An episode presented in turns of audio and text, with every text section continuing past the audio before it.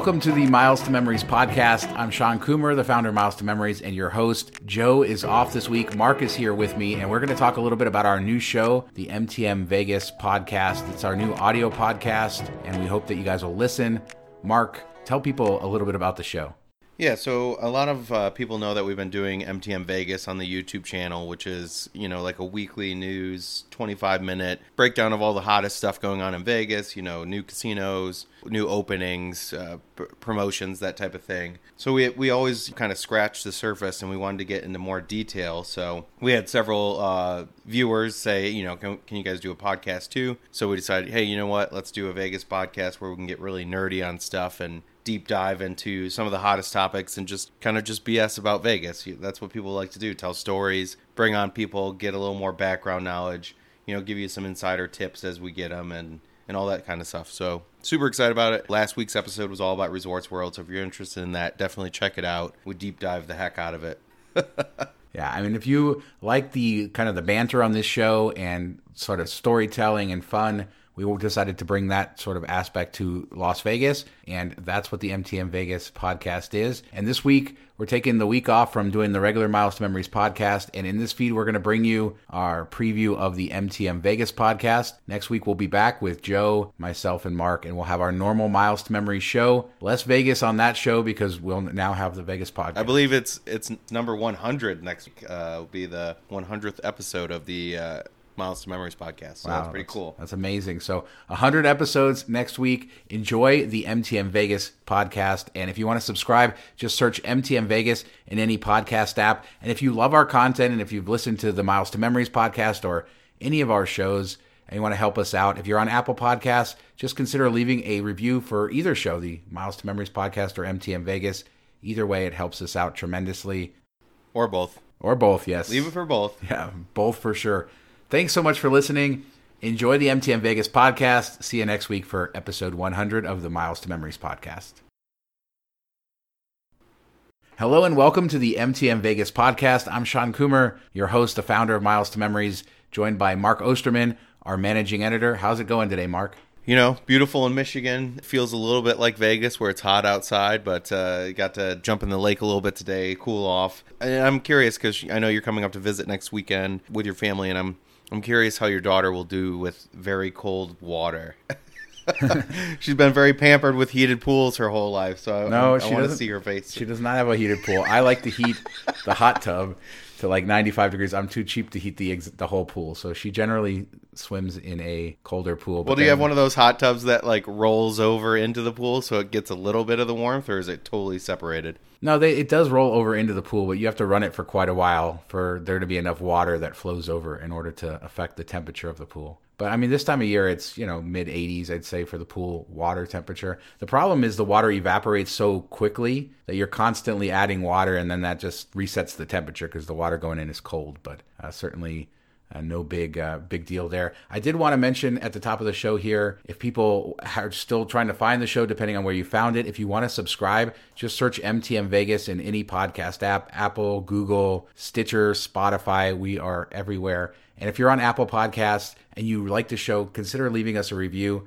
It really helps us out, especially here at the beginning as we're launching this podcast. And you can, like I said, search MTM Vegas to find it in Apple Podcasts leave us a, a review. If it's a rating is good enough, then that's fine. If you want to leave us a written review, even better. We both appreciate that. And you can find everything related to our Vegas content, the YouTube channel, the video shows, the audio podcast at mtmvegas.com. Just wanted to make sure to get that out there for everybody. We really appreciate it. Our first episode doing the whole deep dive on Resorts World, it was uh, pretty well received. Decent amount of people listening and giving feedback and it's been interesting to see the mixed sort of reviews of Resort World, Resorts World.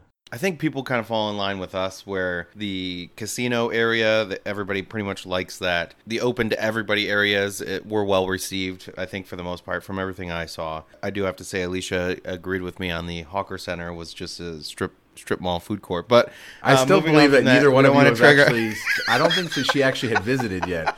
I have a hard time losing to, to, to people. I do although Alicia is usually spot on in her observations. So that is a that is a benefit to you, but I'll wait till she actually sees it to see. I thought from reading it, I, I felt like she had been there, but maybe not. So I think all that was well received. I think the hotel is the issue that people have because it just like we we talked about it a lot last week, but it just doesn't have a soul. It doesn't feel like Vegas at all. You could drop that anywhere, and it's just a c- conference hotel. Nice, nothing wrong with it. The finishes are fine and everything. It just doesn't feel like anything. It just feels boring and bland, which is not Vegas. Vegas is over the top and everything, and you expect that in your rooms, and you don't have any theming, nothing, not even like a piece of art that sh- shows old school Vegas or Vegas at all. If I drop, if I blindfolded somebody and dropped them into either one of those rooms, nobody would be able to guess that they're in Vegas. I don't think. No, I mean that is absolutely true, and that's been a complaint some people have had about Vegas hotel rooms recently. Anyway, as they've renovated them and sort of, uh, in many ways, been generic. Uh, we talked on the video show, you know, Luxor getting uh, the old Bellagio furniture, and Bellagio has its renovations, which sort of removed a lot of the Italian sort of theming. So it does seem like that's a trend, but I agree the the Hilton and Conrad rooms are generic, and we talked a, lot about that last week. If people want to hear our complete thoughts on that, but uh, certainly did feel a little bit less Vegas on the on the hotel side. The other thing we talked about was that hundred and fifty dollar trick, and unfortunately, that's gone. The bonus has already ended. It Didn't- Only lasted It about a week. I ex- I didn't even know that it You was going to last a you week. get ten bucks now, right?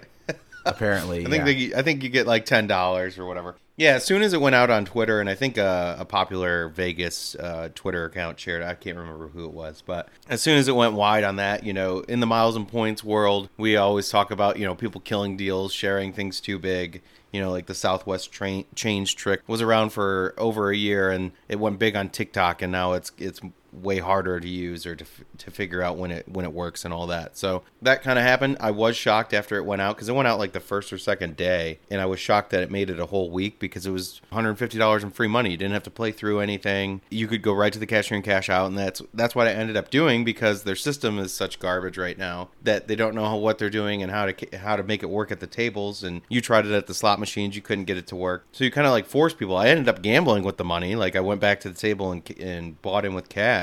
So technically, you know, it looks like people are cashing out, but a lot of people probably didn't. But that's kind of on them. And with having a system like this, like a cashless system with, you know, an app and everything, they should be able to code that in where you can't withdraw the $150. You have to gamble it on slots or whatever. Or they could have linked it to the player's card. So there was ways around it that they could have made this last longer and, and beneficial to both parties. But hey, I was happy to get the $150 free.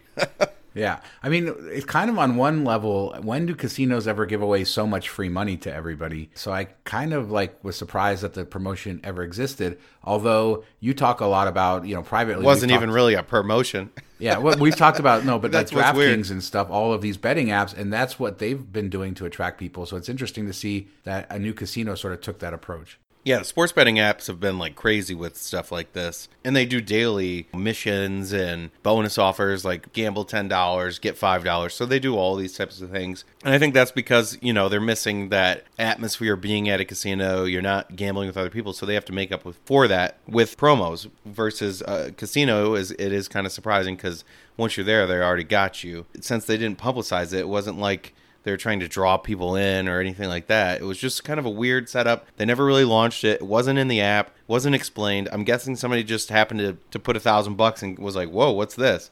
And then it grew from there because there's no advertisement of it, which I thought was weird as well. Yeah, I mean, it's certainly a promotion that they're going to learn from. Thanks to Viva Lost Value on Twitter for letting us know that it ended because I had given him the advice to go over there. He was on a losing streak. I said, well, go over, get your $150 from Resorts World. And uh, he went over and confirmed that it had just ended and that it's down to $10. So it's just a good reminder. And we talk about this a lot. So his his cold streak killed it basically. yeah, exactly. Blame him for uh, for for doing that. Hopefully, he turned around his uh, his luck, but uh, not with the help of the of Resorts World. But this is just a reminder. In like the miles and points game, we talk about these deals all of the time, and when there is a good deal. You know, you always are at a race against the clock, right? These things do end. And I think it was actually Graham Stephan, which is a giant YouTube channel, not necessarily a Vegas channel, is the one who uh, certainly tweeted out the $150 thing, which is what sort of gave us I think the freedom to talk about it because we weren't going to put it out there publicly until you know we could confirm everything. And by the time we were able to confirm everything when we stayed there, it was already out on Twitter and everything. So it didn't wasn't even a question of should we share it. It was just a question of getting the information out there quick enough, and hopefully, people out there were able to get it. At least a few people before it ended. Yeah, and I know uh, we were there with some friends, uh, Rick and Ian. Uh, Ian, who writes for the Miles to Memory site, and Rick, who uh, writes for Travel on Points. And they both tried it and they struggled with it, you know, different reasons. One, the address didn't match up because they had just moved or something, and the other one just was glitchy. So they were there, they tried to do it, they tried to load it, and it, they just couldn't get it to work. So I'm sure that happened to some people too, where they were frustrated that they were trying to get this $150 and, you know, technology, it's great until it doesn't work. Yeah, and there's been other complaints, of course, about the kiosks that they're using in the food court and everything else. I mean, on one hand, I sort of understand the complaints about that, but then I also think when I go to Costco now, the food court has a kiosk that you order at. You don't go to the counter anymore. And so I feel But it works. No, I agree. So they kind of messed up uh, on that, and, and they'll figure that out. Just like I'm sure Costco put one in one store and then figured out how to make it work. Uh, Resorts World will will figure that out. But the kiosks, I don't think that they're a bad thing. I just think that they need to make them work and certainly that's the future of pretty much all places to get food you know food courts fast food mcdonald's has kiosks everything else I do hate kiosks for check-in, which we talked about on the MTM Vegas YouTube when I stayed at Link. You lose the personal touch when you first go to a, a hotel and you check in. Like that's the first person you meet from that company, and usually that kind of dictates your stay. If they're really over the top nice and welcoming, and you know maybe they offer you something that you weren't expecting, that kind of sets the tone for your stay. And if that check-in is really terrible, the experience is bad, then that sets the tone that way. You, you know, you're thinking, oh, this place is going to be rough. So you kind of miss out on that. I guess if you have bad check-in people, it's a good thing. But if you have good check-in people, you're losing you're losing that. So that's something that I think kiosks will take away from. And I did try. I don't know if I talked about this last week or not, but I tried to do the online check-in through the Hilton Honors app, where you select your room and everything. And we were showing up at like 7 p.m. and I checked in and my room still wasn't ready, so I had to go get in the line anyways. I was hoping to avoid it because you can use your phone as your key and everything if you do it through the Hilton Honors app. They have the keyless entry. I even tried to use the technology there, and 7 p.m. they still didn't have a room clean, which I find strange. If somebody checks in and selects that room, you think you would go to that room earlier versus later, but maybe they don't have that technology yet. So I still went to the desk and they set me up with a room which wasn't a big deal. It was there was no line or anything but you know that's where i go back and forth too. If you're going to get an upgrade if you check in on the app you're probably not going to get upgraded but you do get to pick your room where you can pick what floor and maybe you know what view you want. So there's plus and minuses with it. I don't know which way which way do you lean when you go check in a hotel? I prefer to go to the desk and usually i have pretty realistic expectations of what i'm going to get. So um, like last year year and a half i've probably stayed in i don't know 20 25 vegas hotels a lot of them. And my kind of go-to move has just been to go to the front desk and ask for a nice view because generally I either have, you know, M Life Gold status, which is a little bit of something, and I have Caesar's Diamond, or I usually have some sort of status. Generally, I'm given that upgrade, at least the upgraded view, without being charged or anything like that. Um, so I think I like to do that. If you certainly, if you want an upgrade and you want to use the twenty dollar trick or something like that, you got to do it. But I do prefer that. Now, like at Luxor when I checked in and I and I talked about this on the channel, I did the app check in and that worked pretty great. But I didn't get a great location or a great view, and I didn't really care about that. But the line to kind of check in at Luxor was about an hour long, and I just walked right to my room. Yeah, so, crazy. Yeah, so I feel like on one I think level, that's a good. Go ahead. I was gonna say I think that's a good good way to gauge it. Like if you walk in and you see a line, then go go to a kiosk or go on the app and, and try to check in that way. Or if you're just staying one night or you know you're going to be out all the time, you don't care. That's a good way to do it. But some of these Vegas hotels, especially right now, when you go to check in, it could be you know snake you three, you know, thirty people uh, deep, 100 people deep. It can be crazy. And that's one thing that I like about Resorts World, and you've mentioned it, having three different check ins for each hotel where if you go to like Caesars or something, you know, they have like two, three, four towers, but everybody checks in at the same place unless you have status. So everybody's funneling into this big line and you're waiting where you go to Conrad, you go to Hilton, you go to uh, Crockford's, you have a different check-in spot for each one. So that's kind of nice. That's one reason I said you might want to pay for the upgrade to uh, Nobu at Caesars because you have a private check-in. You can avoid that line. Crockford's maybe it plays the same way. I love Nobu's checking in, In the, elevator. elevator, bank.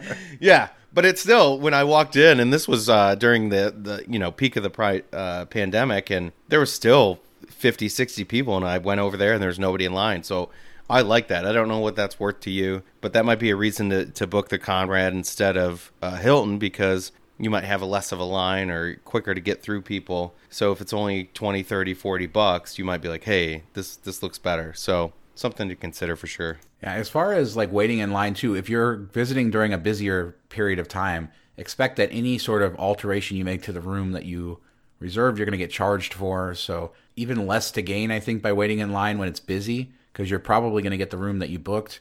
Um, if you didn't book a view, you're probably not going to get a view. And if you're trying to get an upgrade, they're going to charge you for it because that's really what they're all about in Vegas. So, uh, yeah, I think it's, I think to your point, it's just about balancing sort of all the information you have when deciding it. But if I can walk up to a front desk and it's not going to be a huge wait, I almost always would prefer to do that and uh, be able to smile at them, ask them how their day is, and usually I can get a nice view or something, you know, a little bit uh, nicer as long as my expectations are, are managed there. So um, that's sort of my strategy these days. I feel like one thing you could do is check in in the app and then still go if there is no line, still go up there and be like, "Hey, I checked in the app. This is the room I was assigned, but is there one with a better view and stuff?" And they can usually move it around. So maybe that's the way to do it. Like, yeah, hedge your bet a bit. So get it ready, rolling. Yeah, and in the comments, I know on one of our earlier videos, people did say that they've done that, so that they check in in the app, they get a really bad room, and then they've asked to move, and and they've generally been accommodated. So that you're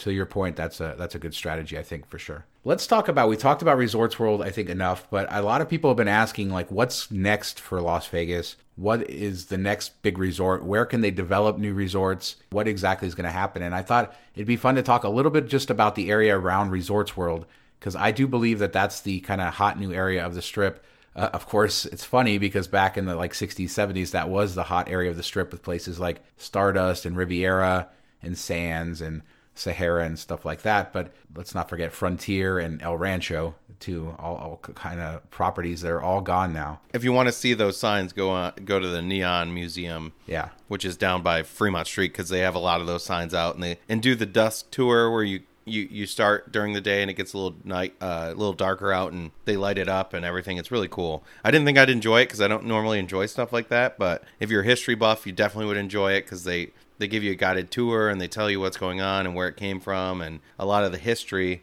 So i went because a buddy really wanted to go and then i end up really having a great time. I even walked there from fremont street which freaks some people out. So maybe maybe don't do that but but it is worth uh, the price of entry for sure all right, so let's talk about the areas around Resorts World and start with Fontainebleau, which is obviously the big behemoth that everybody looks at. It's that giant blue glass tower that sits across from. it looks. It's got like sandblasted all over it. That looks like it's from a dystopian era movie when you when you look at it because there's so much sand and dust everywhere. Yeah, I mean, it, they put billions of dollars into building the thing, and they still say it's well over a billion dollars away from being finished. And for people who don't know, Fontainebleau was a project. Uh, Blue is a very historic, sort of famous resort down on Miami Beach. And they were going to build this West Coast version of it in the mid 2000s. And then, of course, the Great Recession happens, the economic downturn, and the property sort of stops building. And I talked uh, recently in one of our shows about how the, all the furniture from Fontainebleau went into the plaza when they redeveloped their rooms following the, the Great Recession. And so that's sort of what happened there. And it just sort of sat there for a long time. Famed billionaire Carl Icahn bought it for a few hundred million dollars, so at a nice discount. And then he sat on it for quite a few years until it sold a few years ago to a developer who is going to partner with Marriott to develop the Drew. Yeah, I'm kind of surprised that this wasn't, uh, you know, featured a little bit sooner or put on the list a little bit sooner because there is a lot of it done. When you look at the building, like the the tall tower is the exterior is pretty complete. I don't know what it's looking like inside, but they had ordered furniture, they had furniture in there, so that tells you that they were pretty far along uh, along with it, and they spent a billion dollars. They're saying to finish it, but Resorts World just spent four billion plus to do their whole thing. So uh, you could kind of get it somewhat at a discount and have a new hot place in Vegas, and it's at the part of the strip that's really going to be booming soon. So I am a little surprised they didn't get it going a little bit sooner. Um, that's not already rolling and that type of thing, just because of everything's kind of lined up for you a little bit. Yeah, so it got bought by sort of the, the developer of the Drew and uh, Marriott, and it just sat there for years until last year when it got repurchased by Koch, basically Koch Industries, and one of the original Fontainebleau developers. So there's actually a good chance that this actually could open as Fontainebleau, that the original vision may actually uh, come to uh, pass. So that's sort of where this where that project is right now. It has just been purchased in the last year by another set of owners, and uh, this time with some deep pockets. So hopefully it will go forward. I think it has a good chance because Resorts World is now open, and it's basically kitty corner to Resorts World. The new expansion to the convention center is right next door to Fontainebleau. So I do feel like that project probably out of everything in that area has the greatest chance of opening in the next five years or so. That kind of sounds like, you know, Rio's getting redeveloped. It was recently purchased and they're going to kind of redo everything and they have a new theme idea for the Rio. They're uh, they're going to keep the name and everything, but kind of make it more of a modern theme and the guy that's uh, the construction company that's hired is the the guy that originally built it. So, you know, you look at Fontainebleau where the original guy is involved in in this and then you look at that and I think that's kind of cool that they both kind of are brought back into what they started. Absolutely. And so let's look at the next sort of area of the strip, and that is right next to Sahara, and that's this plot of land that used to be home to the Wet and Wild Water Park. Twenty-seven. Don't do it. Twenty-seven acres on the strip. it's like, but how many times has the Sahara opened and closed in the last fifteen years? I don't know why anybody would build next to it. Okay, but go on, go on. well, so this is land that was very vibrant as uh, wet and wild for a long time, and then the owners decided they were going to develop a resort mid 2000s, and that was basically for people who weren't around Las Vegas then, leading up to the Great Recession 2008 2009 crash. Las Vegas was booming like crazy with all these high rise developments and things like City Center did get built. Cosmo was kind of came out of that, but a lot of these projects didn't. And then there was tons of projects that were sort of approved and the financing fell through. And this is one of them. So Wet and Wild was evicted, torn out, uh, and then the project that was supposed to be built there never got built, and it's basically a hole in the ground now. Now, a few years ago, uh, Jackie Robinson, who's a former UNLV uh, student and an NBA player uh, who lives in Vegas, decided he was going to partner with some people, and they announced the All Net Resort and Arena for that stage. And be- this is before T-Mobile Arena existed. This is before we got Allegiant Stadium and everything else. To this day, as recently as a few months ago, Jackie Robinson still says this project is going forward. Another arena in Vegas. Uh, he says they're going to bring an NBA team there, but we know that the NBA teams are going to most likely go to the, to the T-Mobile Arena, and I don't know how that project happens, but that's the latest on that piece of land.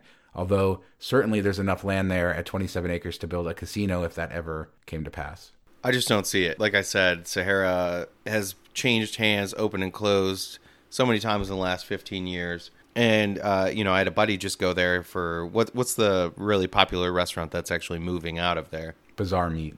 Yeah, so he just went to Bazaar Meat, and he said, you know, I walked through there and there was nobody there besides for the restaurant, and that's kind of, you know, we talked about Virgin last week. We went to the the one Mexican restaurant that was really popular and busy, but the casino was pretty much dead.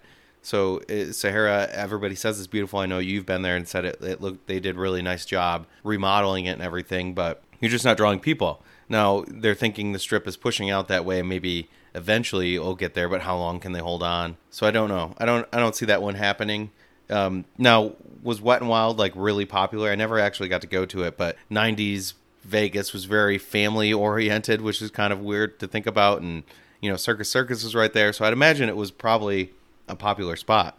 Yeah, I think it it was definitely a popular spot, and I kind of disagree with you. I think Sahara is doing fine these days. It's definitely not doing as well as Flamingo on the center strip, but the big challenge I think is we talk time and time again on our shows about how Caesars Entertainment, the new management there, the Eldorado management, if you will, has cut back that program. I just see all of those center strip properties as declining. And I feel like the northern end of the strip, as people start to experience things like Resorts World and even the remodels at Strat, uh, you want to talk on either on this show or on a future show, we're going to talk about sort of the the arts district and the redevelopment of downtown. And I just feel like this land will all be developed in the next ten or fifteen years uh, into new resorts or new tourist sort of things. But do I feel like that land where Wet and Wild was is going to turn into an arena? I do not. And the next thing, who knows what's going to happen? It might stick where it's kind of being used for now, and that's the Las Vegas Festival grounds, which sit next to Circus Circus, right across from the Sahara That's uh, quite a big piece of land, and uh, it was owned by M- MGM for a long time. They sold it to Phil Ruffin when they sold Circus Circus. A lot of music festivals there, things like that, but it's another big open piece of land. I wouldn't expect anything to happen uh, there anytime soon. And then the other one I wanted to talk about, Mark, and I know you'll have an opinion on this, is Wynn West, and that's the land directly to the south of Resorts World. And Wynn West is land where the Frontier used to sit on the front uh, strip frontage of that. And Wynn has said for now their plans are completely shelved, so they're not going to build Wynn West. They can still sell it. My guess is that uh, besides Fontainebleau, that's probably the next place we'll see something built on the north end of the strip. Yeah, it was pretty sad when they kind of killed that whole the Wynn expansion with the lake and all. Uh, you know, I was excited. It's so crazy. It's so Vegas to have a huge lake right on the strip that you can rent like a, a jet ski and ride around while you're looking at the strip lights. I think would be so cool. And Wynn you've said many times is your favorite hotel in Vegas, so I definitely have to book a room there. I've never actually stayed there. I've been on property a few times, but never spent the night. So I need to experience it for sure. And uh, you know, anything expansion of that, an expansion of that is good for Vegas because it is a favorite of so many people. So I look forward to that, and I guess we should probably throw Resorts World in there since they're they're expanding as well. Basically, built the towers, and they're like, all right, we're adding more and more and more. Yeah, it's a great point, and I didn't want to finish with that because before any of those other projects probably open, we're likely to see more of Resorts World open uh, as they're basically never going to stop construction. They're just going to keep building uh, to their next phase, and that should be uh, more hotel towers, more interesting things. And to your point, maybe something more unique in a hotel setting. You know, maybe something more Vegas. They better. Maybe they'll learn. They'll learn stuff from opening this. You know, and the next phase will be. Listen to this podcast. Your hotel kind of sucks. Make it cool. I mean, it, but it doesn't suck. Like if you think about the average person, we stay in too many hotels. That's the problem. Yes, it's not. It doesn't have a lot of character. It's a very average sort of Hilton, or maybe above average Hilton, below average Conrad, but a very average sort of hotel experience. And for a lot of people, that's probably good. And I don't know that you know I, I don't know that everybody wants a themed room. Uh, yeah, I get. I guess uh, you know, are they aimed at the business traveler? Is that kind of like what they're they're planning on? And convention centers right down the road. So I think that will be a big draw whenever conventions come back. But for the tourist person, I don't think they're gonna. I think tourists usually want something that's kind of out of the ordinary when you come to Vegas. You don't go to Vegas to get run of the mill cookie cutter hotel. So I guess it depends on what they're shooting for. Maybe this is maybe this is their business section hotel, and the next towers are going to be more tourist attraction type of places. I don't know. Be interesting. I mean, I, I do think that we are at a time where all of the hotel rooms in Las Vegas are nicer than they've ever been. Like if you go to, to, to you stayed at Link a few months ago, if you go to look at that room compared to what the room looked like before it was renovated, the Imperial Palace rooms or yeah, Imperial I mean, Palace. If you like uh, this food that gets you sick, that's where you went. I mean, but that was just a terrible product, and there were so many terrible hotel products, even old Caesar's Palace rooms, and just by today's standards, some really really terrible products. So I I don't think Resorts World is that. I mean, it's a it's a good product. It's a modern product. It's just not special uh, in any way. And uh, so I, I, totally agree with you on there. I just want to sort of make sure people understand that uh, it's not a bad hotel you know, it's not Imperial Palace's rooms from uh, the 1990s and early 2000s. it's not Circus Circus, but it is right next door. yeah, and it's definitely a big step up over Circus Circus. Um, I also wanted to to talk about some Vegas hacks because we're you know on Miles to Memories we talk about travel hacks and travel rewards, all of those sorts of things, and that's really important to us in finding deals and cutting our costs down on travel, whether it's flying or hotels. We use points and miles and all of that. And Vegas has become one of the most expensive places to visit, not only because of the hotel rates and losing money in the casinos and eating in the restaurants, but because of all the fees, resorts fees, parking, all of that sort of stuff. And there are a few strategies that we use, and we do have articles on the website how to avoid resort fees, how to avoid parking fees in Vegas. They're all updated for 2021, so I thought it would be good to sort of highlight this stuff. But let's start with uh, our top Vegas hacks, I mean, parking, right? That's a huge fee that a few years ago you never had to deal with in Las Vegas. And thankfully, for a little bit during the pandemic, it went away, but it's coming back uh, pretty much everywhere. And even Resorts World, even though they're not charging right now, they have all of the gates and the you know and the machines and everything for paid parking. And it's pretty easy to avoid parking fees, right? In Vegas, they make it fairly easy to get status and stuff to to avoid it. Yeah, it depends on which uh, system you're with. If it's M Life, Caesars, that type of thing. So we can run through run through them. Um, M Life, if you get their you know just their lower tier status and you get free parking, which you can get with the M Life credit card. But we always say that's not a great card. It comes with like a $150 sign up bonus usually, and the earning is trapped to M Life. So, and the rates aren't that great. And we always say, you know, get the World of Hyatt credit card instead. It's a $95 annual fee. And then you can status match from Hyatt to M Life. You'll get the same Pearl level status, which will get you the free parking. But you also are earning very valuable Hyatt points. The sign up bonus is usually in the 50 to 60,000 point range which will get you, you know, four or five nights on the Vegas Strip if you use points that way. But you can also stay anywhere there's a Hyatt hotel, which is impressive. And then if you spend fifteen thousand dollars on that credit card, you get a free night cert that works at a Category One to Four hotel, which is usually worth in the range of two to three hundred dollars, and that's on top of the points you're already earning on that spend. You know, two times at restaurants, three times at Hyatt, stuff like that. So it's a much better card, and you're paying a small annual fee, but it gets you free parking if you if you're paying for parking at M Life now. You know, one trip will pay for that card for a year, and then you get all the other stuff w- along with it. Yeah, one other way to get Pearl status too that some people have commented on and let us know is that military, so active duty or retired military, if you go to an M Life desk and show them your ID, uh, they'll upgrade you to Pearl status as well, which gets you free parking at Hyatt. So that's free parking at M Life resorts. Uh, something else that's a little bit off topic but in the same vein is if you are active military or a veteran, a lot of credit card companies will give waive the annual fees. So that's something to check out. American Express is big for this, even like their platinum card that is now up to $695 a year. Active military or veterans will get that fee waived, and you still get to take uh, all the perks. So, you know, there's like a $1,000 worth of perks you can get and you're not paying the annual fee. So something to check out if you're active military, active veteran. First of all, thank you for your service. Secondly, make sure you take advantage of everything out there that you can get, and credit card annual fees is a big one. Absolutely, for sure, and we should uh, focus on that. We do have, I think, uh, some articles on the website, right, that talk about credit card benefits and stuff yes. for military. Specifically about uh, American Express, but I think we do have one that breaks it down which which lenders will give you free credit card waived annual fees.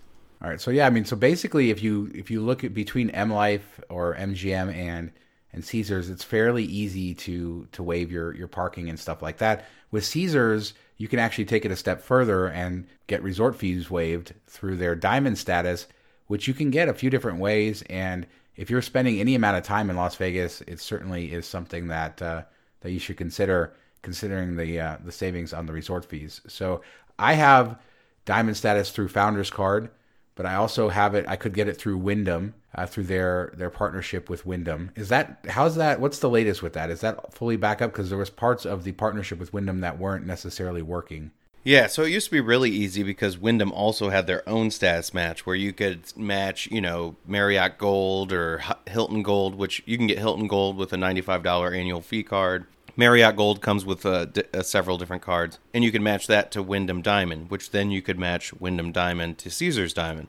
So for years and years, it was really easy to get on this train. And then once you're on it, they have an overlap where the Wyndham status ends December 31st in the year, but Caesars has like a little rollover period where it doesn't end until February of the next year.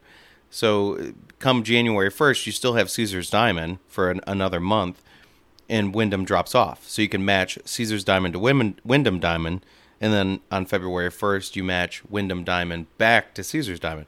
So you basically just play the status match game because they have a weird overlap of a month where you'll keep one status but not the other. But Wyndham has ended during uh, the pandemic. They ended their status match to other hotel programs. So unless you already have one or the other, you can't really get on that train now. But the one way to get it is uh, the Wyndham Rewards Earner Business Card. That comes uh, with Wyndham Diamond status. So if you sign up for that card, you'll automatically get the Diamond status. Then you can match it to Caesars, and the annual fee on that one is ninety five dollars as well. So that's a good way to do it. Comes with the forty five thousand bonus point offer, and it has a decent earning: eight points on hotels, uh, Wyndham, and gas stations, five points on marketing, advertising, and utility. So decent chance to earn some points Now, the 45,000 bonus points is after $1,000 in purchases in the first 90 days, which isn't much for anybody that owns a business. And that 45,000 points you can use to book at Wyndham hotels, or you can actually transfer them over to rewards credits at, at Caesars, and that'll be $450 essentially. Now you have to do it in 10,000 point chunks, and you can only do 30,000 points a year. So $300 this year, and then hopefully you earn some more points and you can do $200 or whatever the next year. But that's a way to, you know, get some free food in Vegas or use it towards hotels and stuff, as well as getting status to get free parking and waived resorts fees. That was a lot of info. yeah, I mean, but that's better than the Caesars Rewards credit card, right? I mean, much better if you really think yes, about what yes, it's 100%. You're getting a better bonus, which you can transfer to Caesars, uh, like you said, uh, with the caveat that there's limits on that and you're going to get diamond status um, instead of uh, platinum. I think is what they give you with the Caesars Reward credit card, and I think that you actually you get it when you sign up, and then you have to keep spending on the card in order to keep platinum status uh, with the Caesars Rewards credit card. So that if for a $95 annual fee to be able to get diamond and all those other benefits, it's certainly a better alternative to uh, the Caesars Rewards credit card. And we see the similar thing on the other side with the Hyatt and M Life, right? It's better to get the Hyatt credit card to get the status with M Life compared to the M Life credit card. Yeah, both are, you know, offer way bigger bonuses. I know there's an annual fee versus no annual fee, but if you think about it, that $95 broken out over how much more you make off of the bonus, you have 5 6 years covered on top of better earning rates, you know, better better offers, more valuable points. And then with Caesars, you can use that Wyndham Rewards earner business to get diamond status, which will save you on resort fees on top of parking fees, which is huge if you stay at Caesars properties. You know, that's 45 35 $50 a night type of craziness. So right there, you're paying for the annual fee if you stay two nights. Yeah, and I did want to talk a little bit about some of the comp offers I had. I we still going to talk about more of the hacks because I wanted to talk about status matches and stuff like that. But I was looking through some of my comp offers and uh, people who are just listening or new. I don't gamble a whole lot, so I kind of take the approach of uh, anytime I get a comp or an offer, it's very uh, very appreciated um, because it doesn't happen very often. Uh, but on MGM, they've been very generous, and I talked on our our show on YouTube about some of the comps I've had, and I've been able to get some free rooms and some pretty big discounts. On the other side, Caesars Rewards, where I've stayed in the hotels a lot but haven't gambled a lot, just nothing there. But because I have my diamond status, I still get some pretty good deals. And I was looking sort of to see what rates were the rest of the year. And there are a lot of dates. Here's something I noticed that Caesar's Palace is cheaper than Linq. Linq actually, the prices, you know, for a long time it was $10 a night during the week. And now it seems like every night is elevated at the Linq. And there's some nights at Caesars where I was able to see it for $30 a night, where Linq was even more expensive. So that was uh, an interesting thing I noticed. Uh, but definitely, if you're thinking about visiting, anytime before the end of this year, I'd lock in some dates on hotels just to kind of lock in the rates, keep checking them because I feel like some hotels the rates will go down, but uh, there's still some value to be had there. I got Harrah's uh, for a night for eight dollars, so I can do a review later in the year. So there's still some of those cheap rooms with Caesars, uh, but they're going away pretty quickly. Yeah, I checked mine as well, and I used to get free anywhere, basically anywhere. I gambled uh, quite a bit with Caesars, not as much anymore, but enough that it should get me something. And most weekends, I'm not seeing any comps, or if it is a comp, it's like Rio. During the week, even like Flamingo sometimes isn't comped, or Linq, which I thought was very strange. And they're just being really stingy about it. And I, you know, I haven't put the play in like I normally would, but I put enough in that I should get something. So just another nail in the coffin for me for as far as Caesars. M Life, I, I see some, and I I have to say I hate M Life's online system, their search tool. I hate it. I've talked about their BetMGM app here, which is the most popular sports book slash casino app in Michigan, but it's like the worst to use. It's unuser user friendly. What I like about Caesars when you're searching, it'll pull up if you put in dates, it'll pull up like the rate for every hotel, and it'll tell you comp, comp, twenty bucks, fifty bucks, whatever. On M Life, when you search, it says like this offer is available, but it doesn't tell you if you're going to get it for that week. Uh, so you have to click on the actual hotel and then view them, and then it will pull up like a, a monthly calendar of its costs and stuff. And then usually that offer doesn't populate any of that month. So you're like, okay, what the heck is this? It's kind of misleading to get you to click. And I just find the whole thing frustrating that it's a lot more work than it needs to be to find where your comps are, what the rates are. Unless I'm doing it wrong, it could be user error, but I hate it.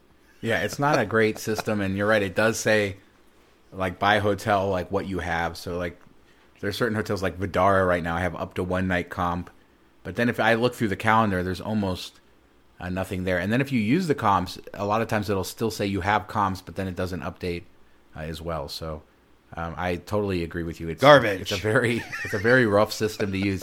Whereas uh, Caesars, you can just hit flexible dates and you can see the whole city and month one month at a time, and you can go day. I mean, it's really a, a great grid system that they have uh, to be able to do that and uh, kind of compare prices and see. Like that's how I was able to see that Caesars many nights is cheaper than Linq.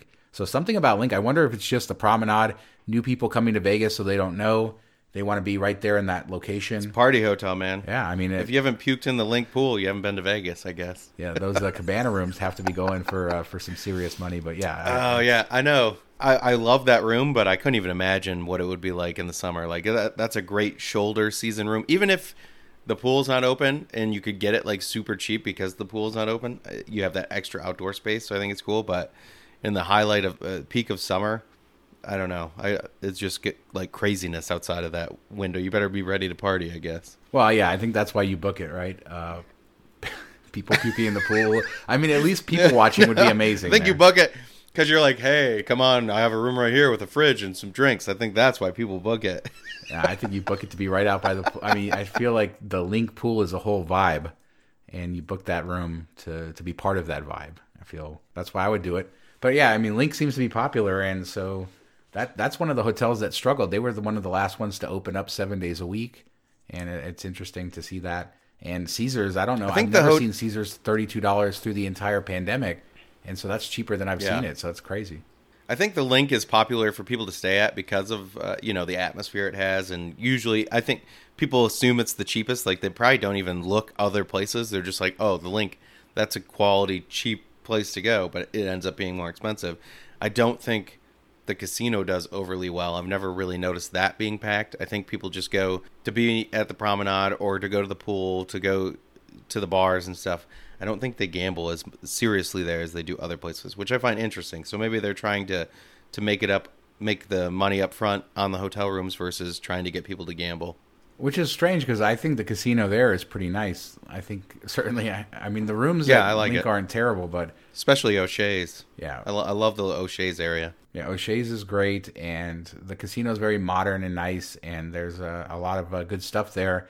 And I remember when they renovated the casino and left the rooms alone and had those old Imperial Palace rooms, they renamed it the Quad as their like stopover name, their stopgap name, so that they weren't still Imperial Palace. And so you had that really nice casino. Come hang out if you're a college kid. Well, yeah, well, but it was like you had that really nice casino and it was all renovated, and then you had the same Imperial Palace rooms from like the 1980s.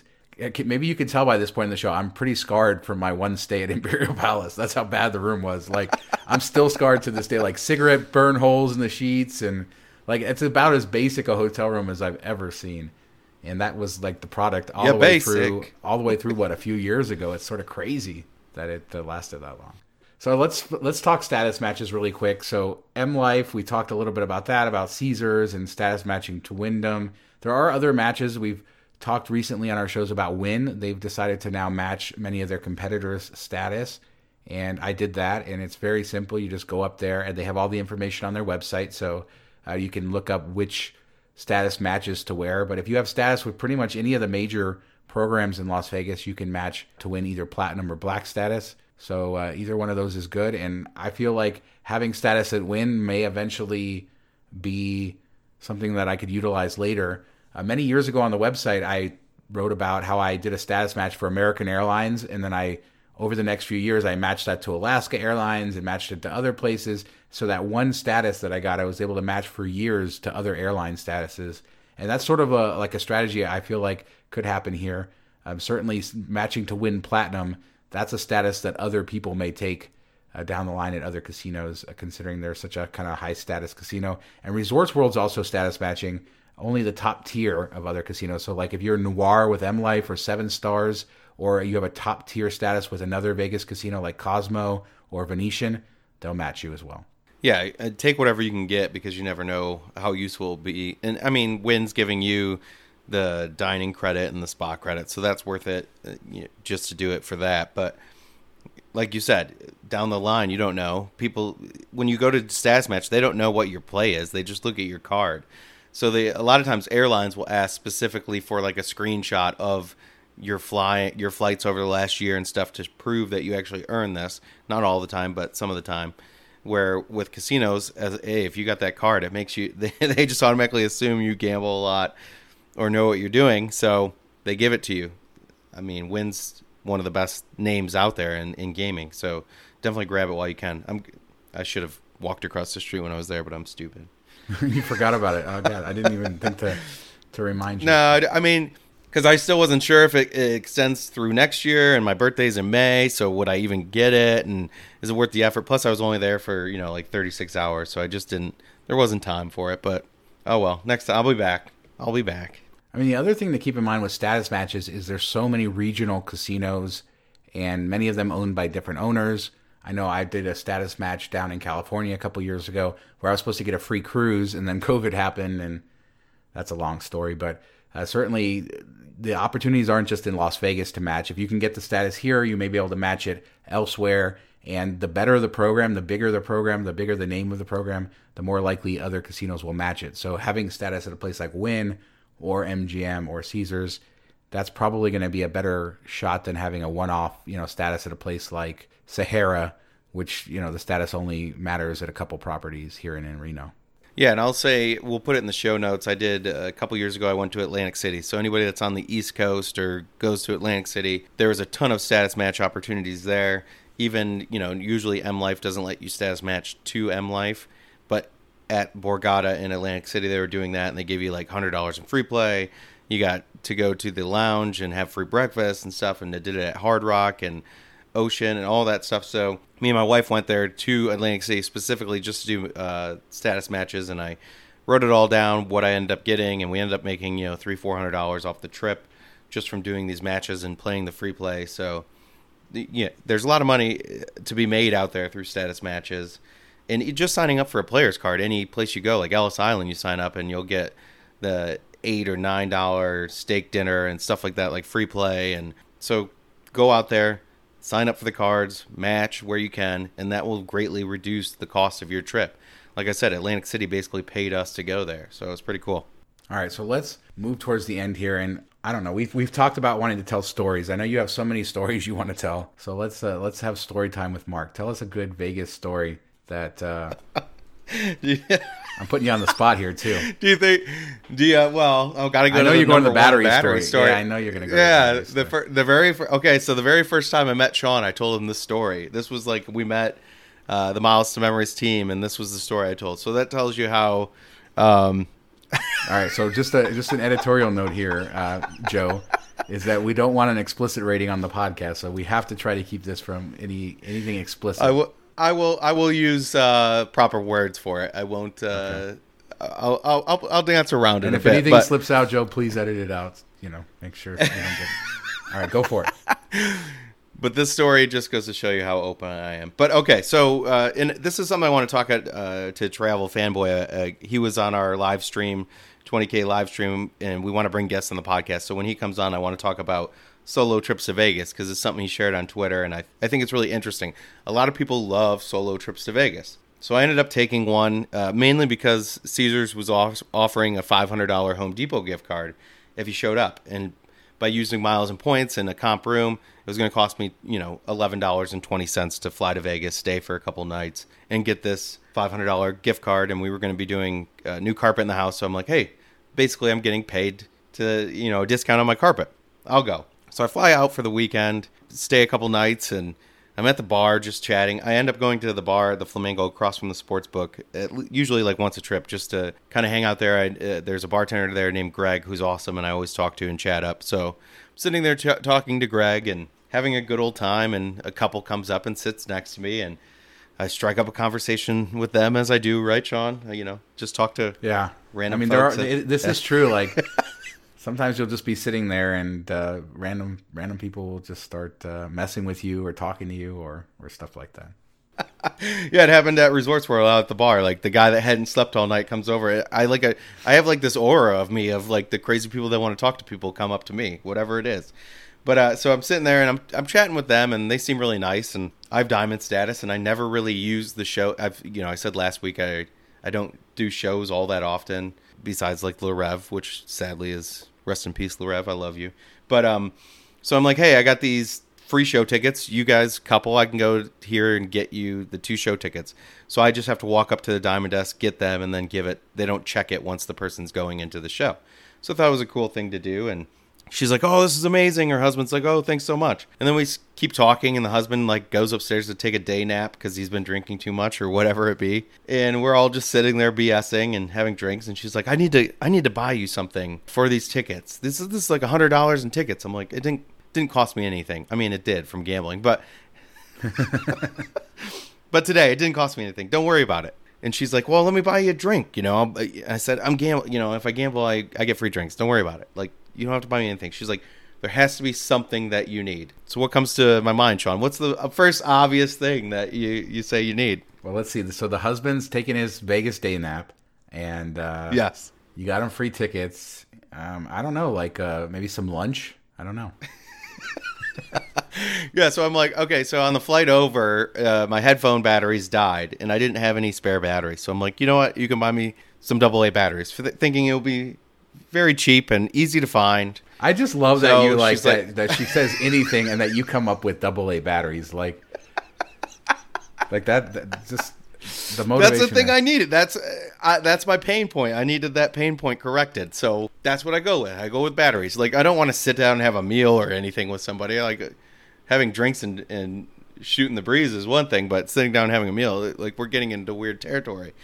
We ended up in weird, weird territory, because, anyways. Because it's Vegas, right? I mean, you, you, you yeah. I mean, I knowing where the story goes, but uh, yeah, I mean, so you where did was their vibe? Were they a little freaky, or they just nice people, or no, no, they're just nice. They're Midwest folk, so you know how our Midwesterns oh, yeah. are. We like we like to you know be nice and and we like to repay people for kindness. So we go to you know if you go, if you've ever been to Flamingo, you go down the shopping corridor where there's the gift shop on the left and like the candy store on the right and stuff. So we go to the first couple stores and do you guys sell batteries? And for some reason, the gift shops do not sell batteries, and we're like, what the heck? So we try like two or three stores, nothing. And you know where this is going if you've been to the Flamingo? It's going to where the legs go over the uh, the entryway to the to the store. I forget the name of the store, but it's women's legs because it's you know uh, a fun shop. I guess we'll say we'll we'll, we'll this keep it inside clean, the Flamingo. Right? Is it still there?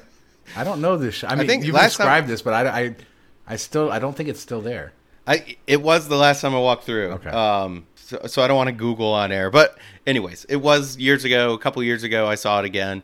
But yes, it was you know a, a toy shop. We'll say that a toy shop for adults, and it, you know it has the the legs kind of like Patch Adams, where you walk in the door between the legs almost. If you've seen that movie. So we go there thinking, okay, this place definitely has batteries. And when you think of the the stuff they're selling, and they did.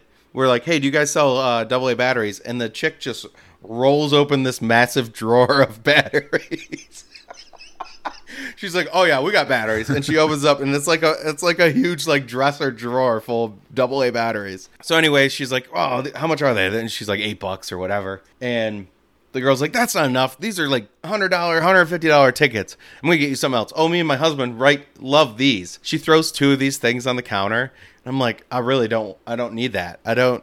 And it's uh, You're like, it's I, a I, ring that goes around. Uh, oh that goes around a. a so she was proposed. she proposed to you, right? There. Apparatus. What, oh, wait, her husband was upstairs taking a nap, and she proposed yeah. to you. And then during this, I'm like, "Where's your husband?" As we're walking, and then he calls her, texts her, and she's like, "He's like, where are you guys?" And she's like, "Oh, we're in the, you know, the the leg shop." and I'm buying him something. And I was like, for the tickets, I'm like, oh no, I'm gonna get beat up. He's gonna come down and start like wailing on me or something. This is so awkward at this point. I just want the batteries and going. But she force buys these things, you know, these rings that come with a little bit of battery, a small battery as well. So use your imagination there. So that uh, you know, I get my batteries and those two things. I felt bad. I'm not gonna like throw them away in front of her or whatever. And for some reason, I go back to my hotel room and I just put it in my bag. And I don't know why I didn't throw it away, but they end up in my suitcase. so I fly home the next day, and I'm going through TSA, and of course, you know that my bag gets sent to the right when it's coming down the belt to get searched.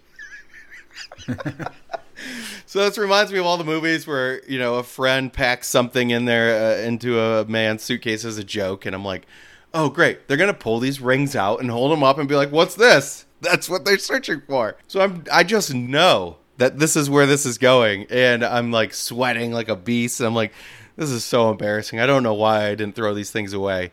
And uh, come to find out, they just pulled out the. I was randomly selected for them to pull out my tablet and swab it to check for any residue or whatever. So that's what happened. I, I skated by, uh, you know, embarrassment uh, avoided. But Oh, they this is the on the story I told. They just did you a favor and didn't pull it out. they were just doing you a favor. My buddy once bought a corkscrew, uh, you know, with uh, from Brussels with uh, man piss or what mannequin piss? How do you say it? What is Yeah, it? Yeah, mannequin piss. mannequin piss, and the corkscrew is the pee coming out of the thing. So they pulled that out, and security like, "What's this?" Oh, it's a wine corkscrew, and they just went and then put it back. Well, I hate So um, I hate to be the bearer of bad Yeah. news, but the store did close uh, January of 2018. So. uh, Oh, man. So we gotta ju- Sexy this is- story wouldn't- the name of the, clo- the store. Go sexy the, store. st- the store wouldn't the store the story wouldn't have happened without it. So rest in peace. Uh, I'm sure another thing popped up similar or something. I don't know, but. Did you see the picture of the legs though? Isn't it kind of funny? Yeah, the hat tip to Vital Vegas, who has the article about it closing and has the, uh, Okay. the legs. I do remember that when I see the picture of it, I do remember it. And I think when you told me that story initially, it was still open. I want to remember, but anyway, Yeah. yeah, Yeah, because it was like it was recent, like it was like six months before. I think we all met up like early eighteen, end of seventeen, something like that. So yeah. little did you know story. that they- that's hey, Shawn, Shawn, nice to meet you. I got a great story for you guys. I like I said, I thought that she was proposing to him when he said ring. I had no idea what he was talking about, and uh, yeah, yeah. he's only corrupted me further since then. In all these years that we've known each Uh. other, and uh, And Bu- and Bougie Miles, it's the first time I met her, Bethany Walsh, who did the live stream with us, and she's like, as soon as I heard that story, I knew that this group was fun and we can do say whatever we want, nobody's gonna get upset. well, speaking of hers, yeah, Bethany does the live stream with us every month now on the on the channel. The uh, what is it? July fourteenth will be the next live stream with the three of us. So our happy hour, the MTM Vegas happy hour. So that's just basically Mark and Bethany one upping each other on telling crazy stories and me trying to keep up and Exactly. play, uh, you know, and play uh, play it straight to their uh, to their craziness. So that's a lot of fun. the straight man to the two frat boys, right? Well, Isn't that what see, our no, podcast but, review but see, I, one time? this is this is my c- kind of chameleon skill. I feel like I was one of the frat boys in that review. Uh, this is a review that people gave on our Miles to Memories podcast quite a while ago, saying that uh, our other co-hosts Joe, myself, and Mark that there's one straight guy and two frat boys. And as far as straight guy, like playing the straight man. I think Joe plays the straight man more than I do, so I'm gonna call myself a frat boy.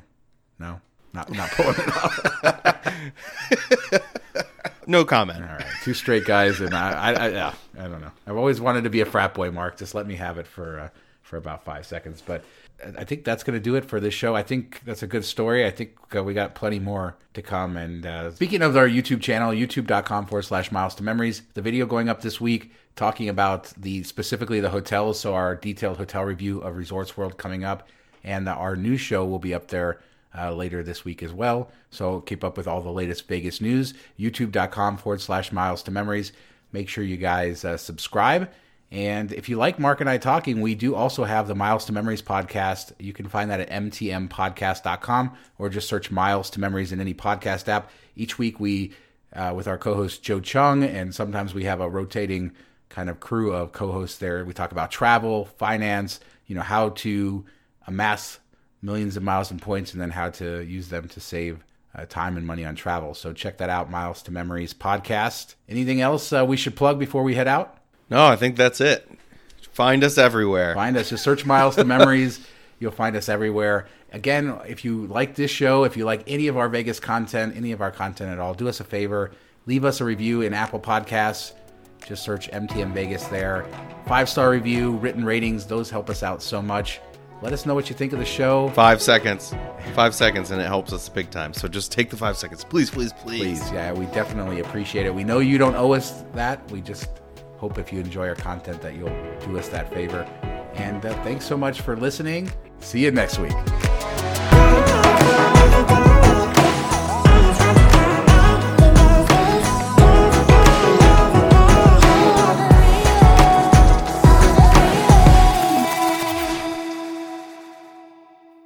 Right, hello everybody. Welcome to the Miles to Memories podcast. We have a special episode for you today. Mark and I have recently launched the MTM Vegas audio podcast, and Mark is here with me.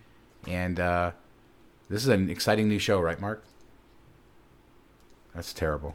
Yeah, I'm- Terrible. That, that- let me start it over. I didn't. I, Joe's gonna have like forty-seven outtakes. Yeah. no, no, no, no, no, no. I have. And uh, thanks so much for listening. We'll guys see you guys. We'll see you guys. See you next week. see you next week.